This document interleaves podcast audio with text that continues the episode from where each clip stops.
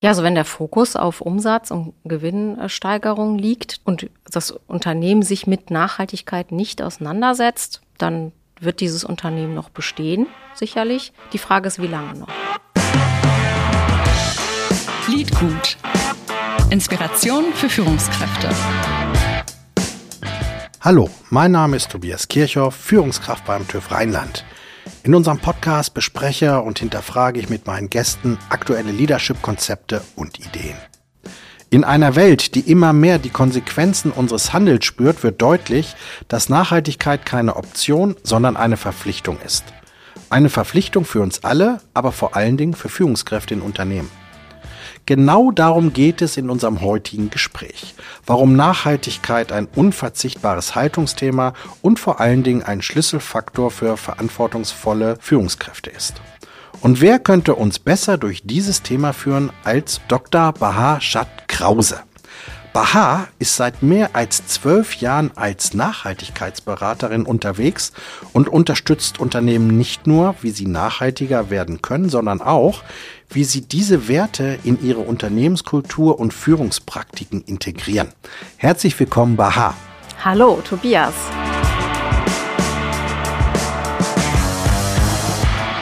Wenn du einen Film über den Status unserer Erde machen würdest, welcher Filmtitel würde dir dazu einfallen? Also spontan würde ich sagen, Earth Overshoot. Die Ampel steht auf Rot. Warum? Ja, wir hatten äh, gerade zuletzt vor zwei Tagen den Earth Overshoot Day und ich finde, der sagt sehr, sehr viel aus. Ne? Ähm, der sagt aus, wo die Erde steht mit ihren Ressourcen. Und wir müssen tatsächlich jetzt langsam mal darüber nachdenken, wie wir auch wirklich ressourcenschonender, nachhaltiger handeln, wirtschaften und auch mit der Erde umgehen. Ja, und in Deutschland sind wir ja, glaube ich, sogar noch krasser unterwegs. Das ist ja der globale Shootout Day gewesen. Der deutsche war, glaube ich, schon Anfang Mai. Mhm. Ja. Das heißt, in Deutschland haben wir schon Anfang Mai die Ressourcen, die uns die Erde für ein ganzes Jahr zur Verfügung stellt, äh, quasi verbraucht. Genau, ja. Und es ist auch so, dass wir tatsächlich jetzt schon eine zweite Erde brauchen würden, wenn wir genauso weiter wirtschaften, wie wir es gerade tun. Das heißt, wir müssen nachhaltiger werden. Mhm. Da reden auch viele drüber, aber was ist dieses Nachhaltigkeit? Ja. Was ist Nachhaltigkeit? Ne? Wo fange ich an? Wo höre ich auf? Äh, Nachhaltigkeit bedeutet, dass wir unser Handeln überdenken, hm? mit allem, was mit der Erde, mit den Ressourcen, mit unserem Leben auf der Erde auch zu tun hat. Ich bin der Meinung, dass jeder Einzelne die Verantwortung dafür hat, äh, sein Handeln auch zu überdenken. Nicht nur im Nachhaltigkeitskontext, das tun wir immer, aber gerade auch zum Thema Nachhaltigkeit auch zu überlegen, wie hinterlasse ich auch die Erde? Ich habe selber zwei Kinder und äh, mir ist es wichtig, dass sie auch ein gutes Leben haben, so wie ich das hatte. Und Nachhaltigkeit bedeutet für mich, nicht nur mein persönliches Handeln zu überdenken, sondern auch tatsächlich wirtschaftlich mich weiterzuentwickeln, mich zu transformieren und mich auch den Gegebenheiten anzupassen. Ja, also den Gegebenheiten zum Thema Rohstoffe, zum Thema soziale Aspekte in Lieferketten, ähm, Menschenrechte. Äh, das sind so die Themen, die Nachhaltigkeit ausmachen wirklich klassisch und wissenschaftlich fußt die Nachhaltigkeit ja auf den drei Säulen Ökologie, Ökonomie und Soziales. Und ähm, die Gesamtheit aus allem äh, ist für mich das Thema Nachhaltigkeit. Natürlich gibt es immer Fokusthemen, äh, je nachdem, wo man sich bewegt, äh, wie man agiert. Aber grundsätzlich muss man, wenn man nachhaltig werden möchte, nachhaltig wirtschaften und agieren möchte, tatsächlich dieses ganzheitliche Bild zeichnen. Ja, und das ist ja höchst aktuell. Du bist ja seit über einem Jahrzehnt, äh, ich sag mal, in diesem Thema unterwegs. Als du vor 15 Jahren damit angefangen hast, warst du da irgendwie ein Paradiesvogel? Ja, die Ökotante. Ja? ja, schon. Ja, die, das waren dann die Ökos, ne, die gesagt haben hier, Leute, wir müssen mal ein bisschen drauf achten, was wir so tun. Und äh, aber nichtsdestotrotz habe ich ja in dem Umfeld schon gearbeitet. Das heißt, ich war nicht die Einzige, die so äh, unterwegs war, sondern es gab ja durchaus auch schon Unternehmen und Sektoren, die sich auch damals schon auf den Weg gemacht haben, sich dem Thema zu nähern. Hm.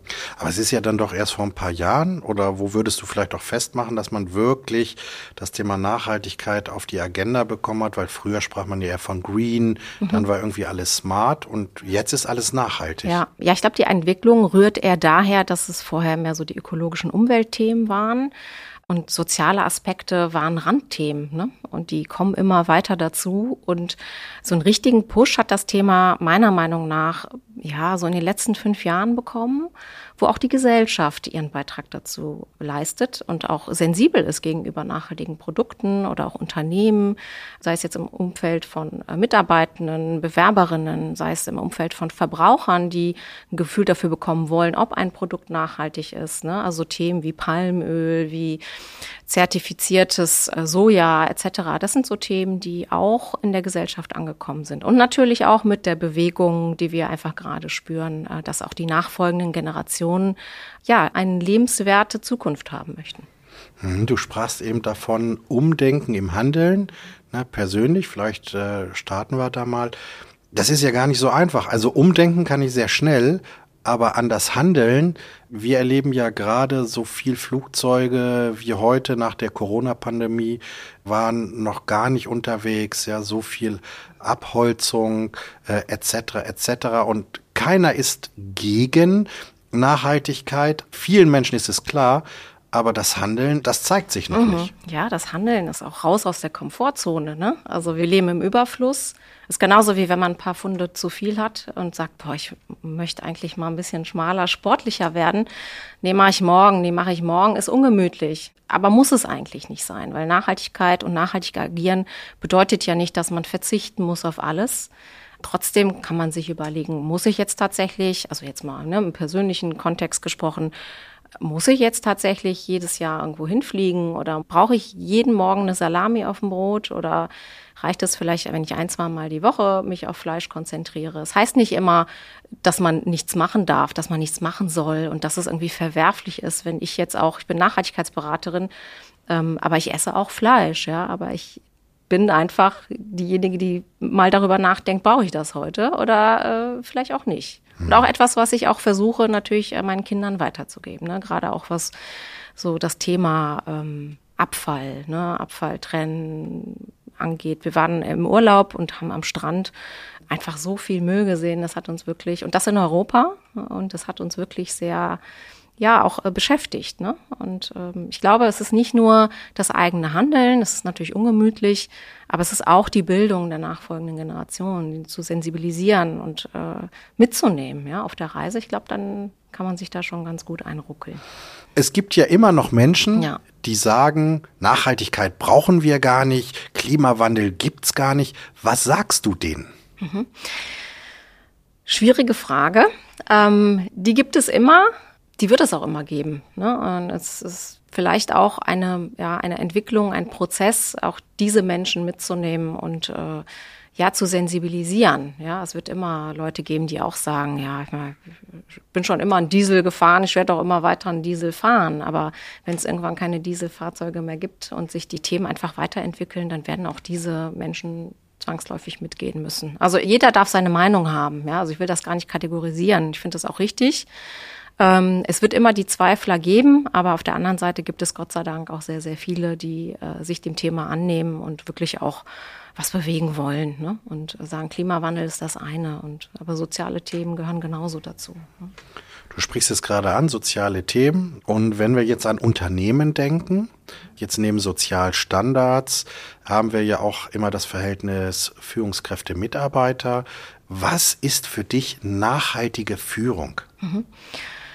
Nachhaltige Führung heißt für mich, alle Facetten im Unternehmenskontext tatsächlich zu betrachten. Ja, also nicht nur das Management von Zahlen und Umsätzen, ähm, sondern eben auch tatsächlich zu schauen, was möchte eigentlich meine Belegschaft? Ne? Wo sind die Bedarfe? Ne? Und auch zu hören, was die Belegschaft braucht. Ja, es ist nicht nur unternehmensintern. Das sind Dinge wie Arbeitszeitflexibilität beispielsweise. Das sind aber auch Dinge wie Ideenmanagement, ja, auch die mitzunehmen, in Prozesse einzubeziehen, weil die Belegschaft ist quasi am Puls, ja, und das sind diejenigen, die letztendlich das Unternehmen auch weitertreiben, das Unternehmen mit den Kunden zusammenarbeiten, vielleicht in der Produktion sitzen, diese auch zu hören. Nachhaltige Unternehmensführung heißt für mich aber auch Weitsicht zu haben und auch Transformation zu steuern ne, in jegliche Richtung. Also sei es jetzt Nachhaltigkeit oder vielleicht auch andere Themen. Aber gerade bei Nachhaltigkeit ist meiner Meinung nach die Unternehmensführung so essentiell, weil meine Erfahrung ist, wenn das Management nicht hinter einem Thema steht, dann äh, hat auch die Belegschaft oder Einzelne, die bestimmte Themen tatsächlich vorantreiben wollen, haben es wirklich schwer. Wie sieht das in der Praxis aus? Wie stelle ich mir das vor? Also ich bin jetzt mal angenommen Mittelständler und sage, ja, ich möchte nachhaltiger werden. Aber ich weiß nicht, wo ich anfangen soll. So, mhm. und ich will was Gutes tun für meine Mitarbeiter. Mhm. Wie wird da normalerweise vorgegangen oder was erlebst du in deiner Praxis, wie das dann äh, mhm. Unternehmen angehen? Ja, also je nach Unternehmensgröße sind die Fragezeichen sehr groß, ne, was auch wirklich verständlich und nachvollziehbar ist. Ich glaube, das Wichtigste ist, dass man seine Aktivitäten kennt, ja, die man auf den Prüfstand stellt und wirklich mal eine Ist-Aufnahme macht zu den Themen Ökologie, Soziales, ökonomische Themen. Das fällt alles mit da rein. Und wirklich mal eine Standortbestimmung macht, um mal zu gucken, was mache ich eigentlich schon. Ne? Also oft sehen wir in diesen ganzen Unternehmen, dass eigentlich schon relativ viel passiert, aber vielleicht nicht ganz strukturiert. So, und ich glaube, wenn man nachhaltiger werden möchte, muss man es strukturiert und auch strategisch angehen. Ja, also dass man guckt, was sind eigentlich so meine Themenfelder. Nicht jedes Unternehmen hat die gleichen Themenfelder. Ne? Also ähm, man muss auch gucken, was sind eigentlich auch so die Bedarfe meiner Mitarbeiter? Was sind Bedarfe aus der Lieferkette? Wie sehen es meine Kunden? Ne? Was sind die Anforderungen? Und ich glaube, die Kunst ist es, sich ein Gesamtbild zu schaffen und die wirklichen Hebel zu identifizieren und diese in eine, ja, ich sage jetzt mal zeitliche Abfolge zu bringen, ja, Ziele zu definieren. Ähm, wenn wir zum Beispiel über CO2-Emissionen sprechen, zu sagen, ich möchte in den nächsten ähm, fünf Jahren vielleicht 20 Prozent meiner CO2-Emissionen reduzieren und da einen Plan aufzustellen. Ne? Und nicht nur den Plan aufzustellen, sondern auch Verantwortlichkeiten zu definieren und diese auch tatsächlich über die Jahre dann zu monitoren. Also Struktur, äh, ich sehe oft, dass das Thema Nachhaltigkeit sehr unstrukturiert und bedarfsgerecht angegangen wird. Wie kann man das denn strukturierter angehen und bedarfsgerecht? Ja, also bedarfsgerecht ist für mich, wenn ich jetzt beispielsweise ein Lieferant eines Unternehmens bin und ich kriege jetzt einen Fragebogen und da steht drin, was machst du eigentlich zu CO2? Was machst du eigentlich zum Thema Arbeits- und Gesundheitsschutz? Was machst du eigentlich zum Thema Mitarbeiterbildung, Kundenbindung? Dann stehen die Unternehmen teilweise davor und wissen gar nicht, was sie da reinschreiben sollen. Ne? Dann wird wirklich nur in dem Moment kontextgerecht ausgefüllt und das war's. Jetzt kommen diese Anfragen ja aber nicht nur einmal, sondern die kommen vielleicht von ganz unterschiedlichen Kunden. Und der Fokus ist möglicherweise immer ein anderer. Das heißt, es macht den Unternehmen oft sehr, sehr schwer, diese Informationen wirklich auch ähm, gebündelt weiterzugeben. Das kostet Ressourcen, Zeit, Nerven. Ne? Und strukturiert wäre tatsächlich genau diese Standortanalyse, diese Ist-Analyse mal aufzugreifen und zu gucken, was ist eigentlich mein Status quo zu den Themen. Da kann man sich auch dran orientieren, ne? sei es jetzt Klima, sei es Supply Chain, sei es nachhaltige Unternehmensführung, ähm, wirklich zu schauen, wo stehe ich und wo muss ich wirklich aktiv werden. Ne? Wir haben ja auch das Thema der Nachhaltigkeitsberichterstattung, die äh, jetzt gesetzlich dann auch in Kraft treten wird mit der. Ab wann? Für große Unternehmen. Ja schon ab 2025. Mhm. Und für äh, kleinere Unternehmen wird das sukzessive dann ausgebaut. Also man kann schon damit rechnen, dass immer kleinere Unternehmen immer mehr in die Berichtspflicht kommen.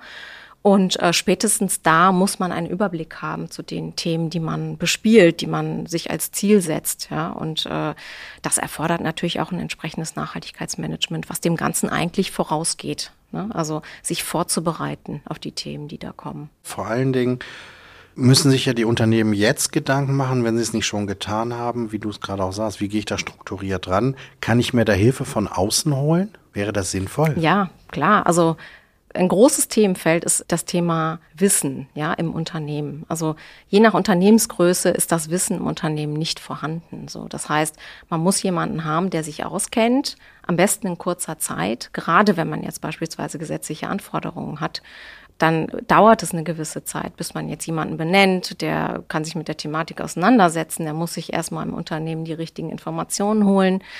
Da ist es sicherlich hilfreich, sich jemanden ins Haus auch zu holen, äh, einen Expertenrat zu haben. Ne? Da gibt es auch unterschiedliche Möglichkeiten. Das kann ähm, ein Berater sein, das kann ein Verbandskontext sein. Ne? Verbände haben auch sehr viel Unterstützungsleistungen, die man in Anspruch nehmen kann. Also es gibt auch viele Initiativen zu verschiedenen Themen, denen man sich anschließen kann, wo es Leitfäden gibt, Guidelines gibt. Aber sicher ist der erste Schritt erstmal zu wissen, okay, zu welchen Themen brauche ich denn überhaupt genau diese Informationen. An dieser Stelle machen wir eine kurze Unterbrechung, die ich für einen Hinweis nutzen möchte. Wenn ihr Fragen, Anregungen oder eigene Themenvorschläge habt, dann schreibt uns gerne eine Mail an leadgut.tuff.com oder besucht uns auf unserer Webseite tuff.com/leadgut. Und wenn euch unser Podcast gefällt, freuen wir uns natürlich, wenn ihr ihn abonniert oder eine gute Bewertung schreibt oder am besten beides. Das war's auch schon. Weiter geht's mit dem Gespräch mit Baha Shad Krause. Es gibt ja Unternehmen, die sind ja schon sehr, sehr viel weiter und die werben ganz extrem damit, ja, dass sie doch sehr nachhaltig unterwegs sind, ja, da bekommt man manchmal den Eindruck des Greenwashings, dass ganz normale Themen jetzt auf einmal total nachhaltig sind. Wenn ich mir angucke, eine Fastfood-Kette geht jetzt komplett auf dieses Thema und produziert nach wie vor die Plastikbecher und sagt, naja, die werden dann nochmal äh, auch weiter verwendet. Wie kann ich denn auch sehen oder wem kann ich denn glauben, dass er oder sie beziehungsweise das Unternehmen das ernst meint oder ob es dann doch nur äh, das wieder nutzt, um sich gut darzustellen. Ja, ja kann man das, ne? Hm. Ich bin ja auch Verbraucherin und ich würde jetzt mal behaupten, ich habe ein bisschen Hintergrundwissen, aber auch ich kann das oft gar nicht beurteilen. Also das Thema Greenwashing ist ein ganz schmaler Grad, ja. Also es ist immer schwierig als Verbraucherin zu beurteilen, machen die das jetzt wirklich oder ist das jetzt nur eine Marketingkampagne oder ist es einfach ein grüner Anstrich, den sich die Unternehmen geben. Ich bin der Meinung, man kann Greenwashing wirklich vermeiden, indem man transparent ist, ja, indem man sagt, okay, wir haben zwar noch vielleicht unsere Becher, aber das Ziel ist, diese auszutauschen, so. Und bis dahin werden wir vielleicht aus diesen Bechern was anderes machen. Das ist für mich eine Kommunikation, die nachvollziehbar ist. Ne? Aber wie du schon richtig sagst, ne, so richtig erkennen ist schwierig. Da kann ich eigentlich nur sagen, also wirklich, ähm, der Weg ist ja das Ziel. Und es ist ja auch nicht verwerflich zu sagen, wir sind ja noch nicht da, wo wir hinwollen, sondern wir haben diese Entwicklung angestoßen und wir haben jetzt ein paar Themenfelder priorisiert für uns, die für unsere Geschäftsentwicklung und auch für unsere Stakeholder besonders wichtig sind und die treiben wir jetzt voran. Also das ist für meiner Meinung nach eine viel ehrlichere Kommunikation, als einfach zu sagen, ja, pff, ist jetzt alles super und wir haben die Themen, die hatten wir schon immer, aber die sind jetzt voll nachhaltig. Ne? Also es macht es uns Verbrauchern natürlich dann auch ein bisschen einfacher. Und ich merke auch, dass die äh, junge Generation sich da auch wirklich extremst informiert. Also ich war ja nicht so, muss ich ganz ehrlich sagen. Ne? Als ich jung war, habe ich ja alles gegessen. Aber jetzt, man boykottiert zum Beispiel Lebensmittel, wo Palmöl drin ist. Ne? Das war für uns nie ein Thema. Oder man guckt sich an, was machen denn eigentlich die Unternehmen? Ne? Jeder hat ein Handy, jeder kann jederzeit auf jegliche Informationen zugreifen. Und auch die, der Informationsbedarf ist da. Ne? Und das darf man nicht unterschätzen. Verbraucherinnen gucken sich das auch an. Nicht alle. Ne? Es gibt auch die, die gehen halt einfach in den Supermarkt und kaufen, weil sie es schon immer so gemacht haben. Aber das wird sich in den nächsten Jahren auch noch mal mehr ändern. Also tatsächlich die Macht der Konsumentin, äh, des Konsumenten, wenn man sich dann zusammenschließt und dann wirklich etwas nicht mehr kauft, auch wenn es günstiger ist als das andere. Mhm. Also das ist dann schon auch sehbar. Ja, ja. Also wir haben damals wirklich, also vor 10, 15 Jahren über eine kleine Gruppe von ja, ökologisch sensiblen Menschen gesprochen. In meiner Jugend hat CO2 keine Rolle gespielt. Ja, also Treibhausgasemissionen, ja, kannte man damals von FCKW, ne, das wurde verbannt, aber mehr auch nicht. Und das ist heute anders. Ne? Das sehe ich in unserem Umfeld, äh, wo wirklich junge Menschen mit diesen Themen einfach ganz anders umgehen. Ne? Und ich glaube, das bewirkt auch was. Trotzdem haben wir auch immer noch die Generation, die sagen, das haben wir schon immer so gemacht, das mache ich auch so weiter. Ne? Das riecht so gut, das Duschgel, das kaufe ich auch weiter. Das ist auch okay, das muss auch möglich sein. Ne? Aber die Transformation ist da. Und ich glaube auch, dass Unternehmen in ihrer Kommunikation immer mehr auf den Prüfstand kommen. Ne? Sei es jetzt die Produktkommunikation, aber auch natürlich, ich sag jetzt mal, das Imagebuilding auf Unternehmensebene. Ne? Also gerade wenn wir jetzt auch im Bewerbungskontext sind, ne? da sehen wir immer wieder, dass Bewerber natürlich auch gucken, was macht denn das Unternehmen? Ja? Und äh, was sind denn da so für soziale Kriterien? Was habe ich denn vielleicht auch für Benefits? Ne? Und das muss einfach transparent kommuniziert sein, äh, weil ich auch glaube, dass Bewerberinnen auch danach auswählen. Ja, es ist nicht mehr so, dass die Unternehmen sich einfach jeden holen können. Die junge Generation sucht sich ganz genau aus, für wen sie arbeiten wollen, ob das auch zum Lifestyle passt, ne? Und äh, ob man sich auch mit den Unternehmen identifiziert. Also heißt, als Unternehmen, wenn ich mich zukunftsfähig aufstellen will, muss ich mich nicht nur mit Nachhaltigkeit befassen, sondern muss auch etwas tun, dass ich meine Produkte verkauft bekomme und auch äh, nach wie vor in Zukunft Arbeitnehmende mhm. in einem ja kleiner werdenden Markt bekomme. Absolut. Und da sind wir beim Thema Stakeholder ne, und Strukturierung, Bedarfe. Was sind eigentlich die Bedarfe? Da sind wir auf diesen verschiedenen Ebenen. Ne? Also wenn ich ein produzierendes Unternehmen bin, sind es nicht mehr nur die Produkte, die im Regal sind oder die ich online verkaufe, sondern es geht auch darum, wirklich Nachwuchskräfte anzuwerben. Das ist ne, wirklich Werbung für sich zu machen, weil die Bedarfe anders sind. Es geht nicht mehr nur darum, Geld zu verdienen, sondern es geht auch darum, Arbeit und äh, Lebenszeit miteinander vereinen zu können und nicht unbedingt direkt dann einen Firmenwagen zu haben, sondern vielleicht auch mal eine Bahncard. Also das sind jetzt nur Beispiele, ne? Aber äh, dass man auch zeigt, okay, das Unternehmen hat auch wirklich eine Strategie, ja, zum Thema Nachhaltigkeit. Und ich glaube, dass auch Nachwuchsförderung, Nachwuchskräfte je nach Branche auch wirklich ein sehr sensibles Thema sind. Also es gibt wirklich Bereiche, Logistik beispielsweise, da gibt es kaum Leute, die auf dem Markt sind, ne, die man wirklich akquirieren, anwerben kann. Da muss man schon gucken, dass man eine gewisse Attraktivität dann auch hat. Ja, und für mich ist dann auch die Frage, und vielleicht kannst du auch aus deiner Erfahrung was dazu sagen, wie bleibe ich zukunftsfähig, was die Qualität der Produkte und auch der Mitarbeitenden angeht. Auf der anderen Seite sind ja Unternehmen in dem Dilemma, die sollen Umsatz steigern und sollen auch den Gewinn steigern. Also ne, Wachstumsökonomie. Wie nimmst du das wahr, wenn du mit Unternehmen sprichst? Mhm. Ja, also wenn der Fokus auf Umsatz und Gewinnsteigerung liegt und das Unternehmen sich mit Nachhaltigkeit nicht auseinandersetzt, dann wird dieses Unternehmen noch bestehen, sicherlich. Die Frage ist, wie lange noch? Ja, weil einfach ich auch oft sehe, dass, sag jetzt mal, ähm, die Lieferkette ja auch Teil des Unternehmens ist. Und wenn ich als Unternehmen eine Nachhaltigkeitsstrategie verfolge mit Reduktionszielen, dann erwarte ich das teilweise auch von meinen Partnern. So. Und wenn man als Partner aber irgendwann nicht mithalten kann, sage ich jetzt mal, oder dieser Strategie vielleicht nicht zu 100 Prozent reinpasst, sehe ich da auch ein Risiko, dass man dann irgendwann einfach nicht mehr am Markt existieren kann. Ja, weil diese Themen doch ja immer mehr auch in die, ich sage jetzt mal, Lieferkettenresilienz reinspielen. Ne? Ja, und wie siehst du das? Ne? Also Stichwort Kreislaufwirtschaft, äh, ne? Zirkulärökonomie. Da sagen ja im Moment viele, naja, wir müssen eben raus aus der Wachstumsökonomie und eben in eine Kreislaufökonomie reinkommen. Ist das realistisch? Weil wenn jetzt ein Unternehmen aussteigt, hat das, glaube ich, ein Problem, weil alle anderen sind ja noch Wachstums, ich sag mal, gesteuert. Mhm. Aber wie kann sowas gelingen?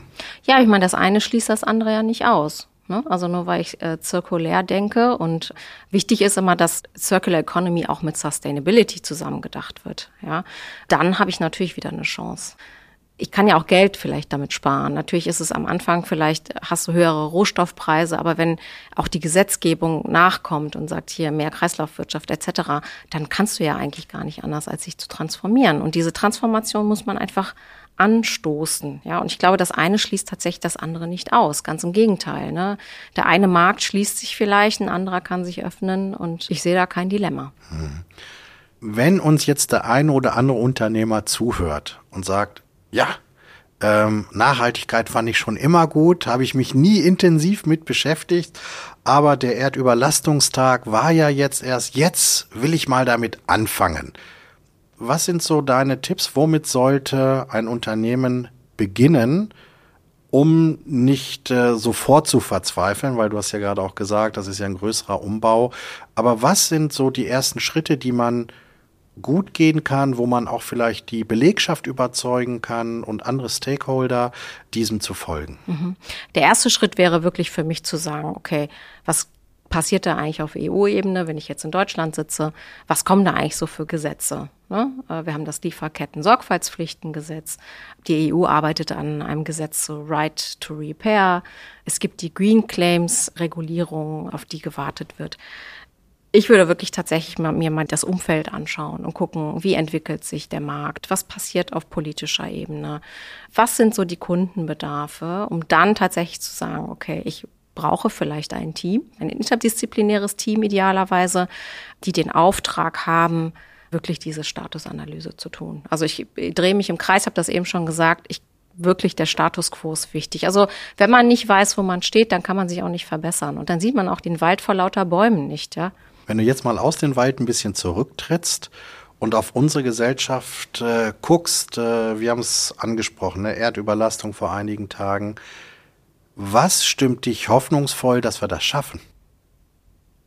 Also ich bin ja erstmal sehr motiviert, ja. Also ich, dieser Ruck dieser letzten fünf Jahre, ne, dass da nicht nur in der Gesellschaft, sondern auch wirklich in der Industrie, im Handel es da so eine starke Bewegung gibt. Ich spüre das ja auch. Ne? Und äh, ich sehe ja auch, mit wem ich mittlerweile schon über Nachhaltigkeit spreche. Das motiviert mich. Ne? Ich glaube, dass wir aber trotzdem immer noch ganz viel Potenzial haben, da noch mehr auch Hand in Hand zu gehen. Ne? Und ich glaube, was ich noch nicht angesprochen habe, ist, man muss natürlich immer gucken, wie bin ich als Unternehmen aufgestellt, in welche Richtung möchte ich gehen, welche Ziele habe ich, aber ich muss auch anfangen zu kooperieren, ja, man muss Verbündete finden, ja, man muss auch sensibilisieren, ne, aufschlauen, äh, man muss äh, wirklich versuchen, da Hand in Hand zu gehen. Ich glaube, dass das Thema Nachhaltigkeit ein ganz großes Potenzial hat, dass Unternehmen und Menschen zusammenkommen, die sich sonst nicht treffen würden. Liebe Baha, vielen Dank für dieses wunderbare Gespräch. Danke. Tschüss, Tobias. Und an euch da draußen ein herzliches Dankeschön fürs Zuhören. Mein Name ist Tobias Kirchhoff und ich hoffe, ihr kehrt inspiriert und über Nachhaltigkeit nachdenkend und dann ins Handeln kommen in euren Arbeitsalltag zurück. Bleibt neugierig. Lied gut. Inspiration für Führungskräfte.